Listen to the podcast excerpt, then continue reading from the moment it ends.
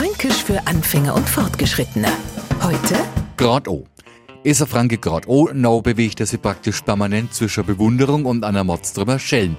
Bewundert wird er für seine Ehrlichkeit. An die Gurgel kennt man geh, wenn er uns was sagt, was man jetzt so nicht genau wissen wollt.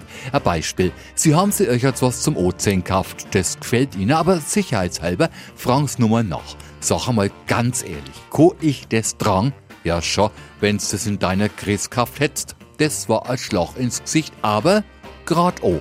Der Zugreiste hat heute einen weiteren besonderen Franken kennengelernt, einer, der ihn knallhart die Wahrheit ins Gesicht donnert und manchmal die Grenze zur Beleidigung ein wenig überschreitet. Fränkisch für Anfänger und Fortgeschrittene. Morgen früh eine neue Folge. Alle Folgen als Podcast unter radiof.de.